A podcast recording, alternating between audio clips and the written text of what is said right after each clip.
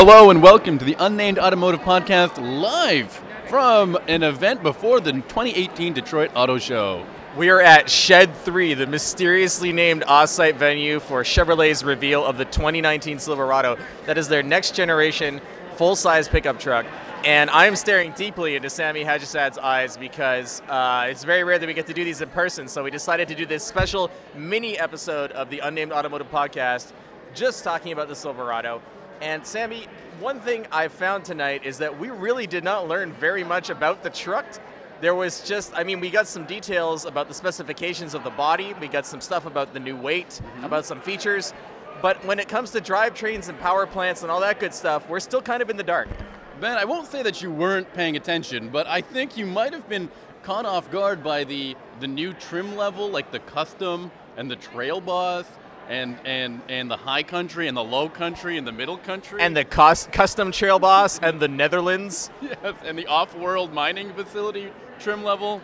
Okay, but seriously, there are a couple of things that we should talk about. The most important, I think, is that there is a new powertrain. While we don't know the details of it, what you do need to know is that it's a three-liter, six-cylinder Duramax diesel, which is pretty cool for a Chevy Silverado. And uh, there's going to be an RST version of the truck. Uh, you might remember that earlier this year, Chevrolet brought out the RST Tahoe. I forget what RST stands for. Is it Rally Sport Truck, Sammy? Really sweet truck. It's essentially a sport look. They were very careful to use those terms. Sporty looking truck. So don't expect massive performance. I think you get better brakes and magnetic ride suspension, but we don't, again, have a lot of details about what the Silverado version has. This I'm just kind of basing that on what the Tahoe RST brought to the table. Okay, but let's talk about the things that we do know about this car. It has a longer wheelbase. There's more cargo space in the bed. Um, it's 450 pounds lighter than the outgoing model, which is pretty significant, I think. Also significant is part of that lightness was achieved through the use of dun dun dun aluminum.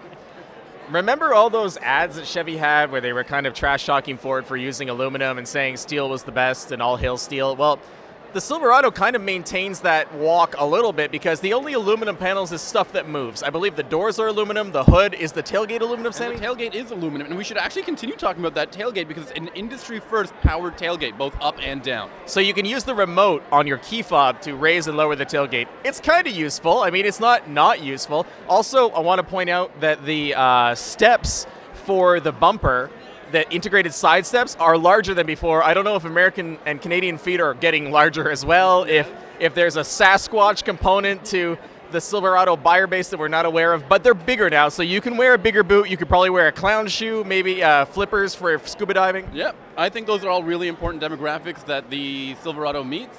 Uh, big shoes, big feet, big Silverado for it. Something Sammy was talking about earlier was uh, the longer wheelbase of the truck, which I, I did not hear. Um, so I don't know the exact number. I don't know if they provided it. But they did talk about cargo space in terms of bed size. So they moved the inside of the bed is no longer a single piece. It's two pieces, and that has allowed them to move the wheel wells so that they're wider. I think it's like 6.75 inches, Sammy. I don't get the exact numbers, but yeah, now that they can they can apparently utilize more of the space by making the bed in, in multiple pieces. So they're saying that the total cargo space for the of the bed. short bed is 63 cubic feet. They also made a strange. Okay, uh, they they claim that the 63 cubic feet with their new design gives you more usable space inside the short bed than the standard bed on the competitive trucks. They did not name the competitors. Could be Ford, could be Ram. We don't know.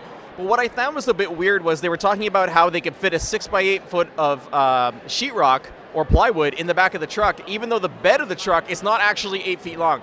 So we kind of need to get some clarification on what that number related to. That could have been a miss a miss misquote or something like that. I don't know if they, they meant to say that. But let's continue talking about the uh, bed. There's a 120 volt power outlet. There's an LED task light. There's also 21 tie downs. So I'm not a truck guy, but that sounds like a pretty significant thing, a, a pretty significant deal for truck buy, truck buyers out there.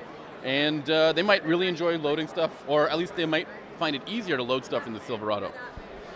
Well, when There's we're still one more thing I think we got to talk about. It was more than one more, but what were you thinking? I was going to talk about the other powertrains. Did we talk about the other powertrains? We powertrains? haven't talked about one? any powertrains yet because Chevy didn't really talk about any powertrains. Okay, so let's talk about the two other V8 engines. They've revised the 5.3 liter V8 and the 6.2 liter V8. Um, I don't know what that means, but except that these cars have new cylinder deactivation, which will allow them to turn off up to seven cylinders. So that means you can be cruising around. I don't know. So right now, I, Chevrolet has variable displacement that you can go down to four cylinders or three cylinders, right? Is it is it three in the V6? I'm yeah, I think so. I'm not 100% certain on that. In any case, in any case, it's half usually. But this this is I don't know. This is still a very large pickup truck. So Chevrolet has seen a situation where you could need just one, just one cylinder while you're driving, and keep doing whatever it is you're doing. Is that like downhill with a tailwind on an ice patch? I suppose that's the only way that can happen. I can't wait to find out more about when that situation would happen and whether or not the car will tell you how many cylinders it's running on. I think it would because right now it does for all the variable displacements. You get the V4. Yeah, it is four cylinders and the V6s, I think. Um, but uh, past that point, What about that transmission? there's a 10-speed automatic transmission. Co-developed with their buddies at Ford. It's the best 10-speed transmission they've ever made. I don't know what that. There's also a 3-liter turbo diesel that will be available. Yeah, we mentioned that. That was the first thing I think we talked. about. Oh wow, well I wasn't paying attention. That's okay. But we have no numbers on horsepower uh, or the presumed fuel mileage you'd make.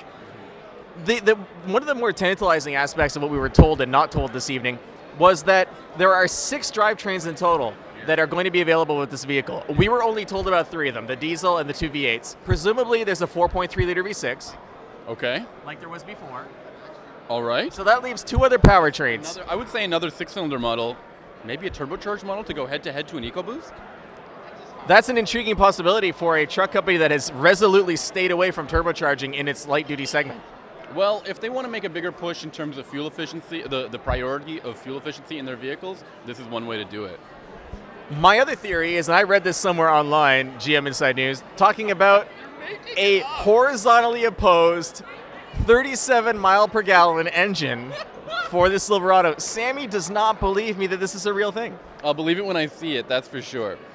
Let's finish up talking about the Silverado by discussing its interior. Honestly, I was inside an LT version, which I'm looking at right now. It's bright red. It didn't feel all that different from a regular Silverado, last year's regular Silverado. Although what it does have is tons and tons and tons and tons of hidden storage, like everywhere. The I think the most important or the most uh, interesting storage is uh, these seat backs in the rear that can be folded like uh, they have little storage bins behind them. Tiny little storage bins that you can hide behind equally tiny little passengers or large passengers, depending on how you feel. I do think that's an interesting thing. I don't know how much the market for inaccessible storage areas in a, inside a car. Like, what will the dri- the driver can't access that, right? No, and if there's a passenger, they have to take off their seatbelt. and move over, or if they if they have space to move over. It's a very interesting idea. I don't know. It's I think it's mentally me- mainly meant for security or like. Or if you want to put like a life vest in there, like if you plan on launching off a bridge. But there's another inaccessible storage point inside the LT. So the version I was inside of had a bench seat. And you open up the center console, and it's not a ton of space because it's actually the center seat of the vehicle. You pull the center seat up, and then underneath the seat cushion, you can pull that up, and there's even more storage space. Again, completely inaccessible. Is there another storage space inside that that you pull up? no, but when that little storage. It's like a Russian nesting doll of, of storage area. I don't think so, but I think when that little storage space dreams at night, it dreams of an even smaller storage space that it can call its own. Oh, amazing. Well, I think that's all we got to talk about the new Silverado. We don't have any pricing. All we know is that uh, Chevrolet has sold 85 million trucks over the past 100 years. This car will be developed for 7 million miles before hitting the first customer, which I think is pretty impressive. Um, but we can't wait to find out more about this thing. What do you think? I think there's one more thing I want to talk about tonight. I I fell out the back of a truck tonight. There is an Alaskan. Uh, they, they had a concept called the Alaskan. It's a Chevrolet heavy-duty plow truck that came to SEMA a couple of years ago, and I was standing inside of it, and I was asked to get out uh, from where I was standing, and I decided to do that by jumping, and then I fell backwards, and Sammy did not catch me. I'm sorry, Ben. I didn't realize you were going to make such a bold move out of the Alaskan. Hundreds of people saw me do this. I think maybe two people between me and you. Two people with an audience of hundreds. And uh, I like this truck because it's got a big uh, Kodiak bear on the side. But now I feel Kodiak. because it says Alaskan, and that's where the Kodiaks live. But uh, I feel a little bit of animosity. No, No. I feel a little bit of animosity towards this truck now because I think it triggered some concussion symptoms when I landed. No.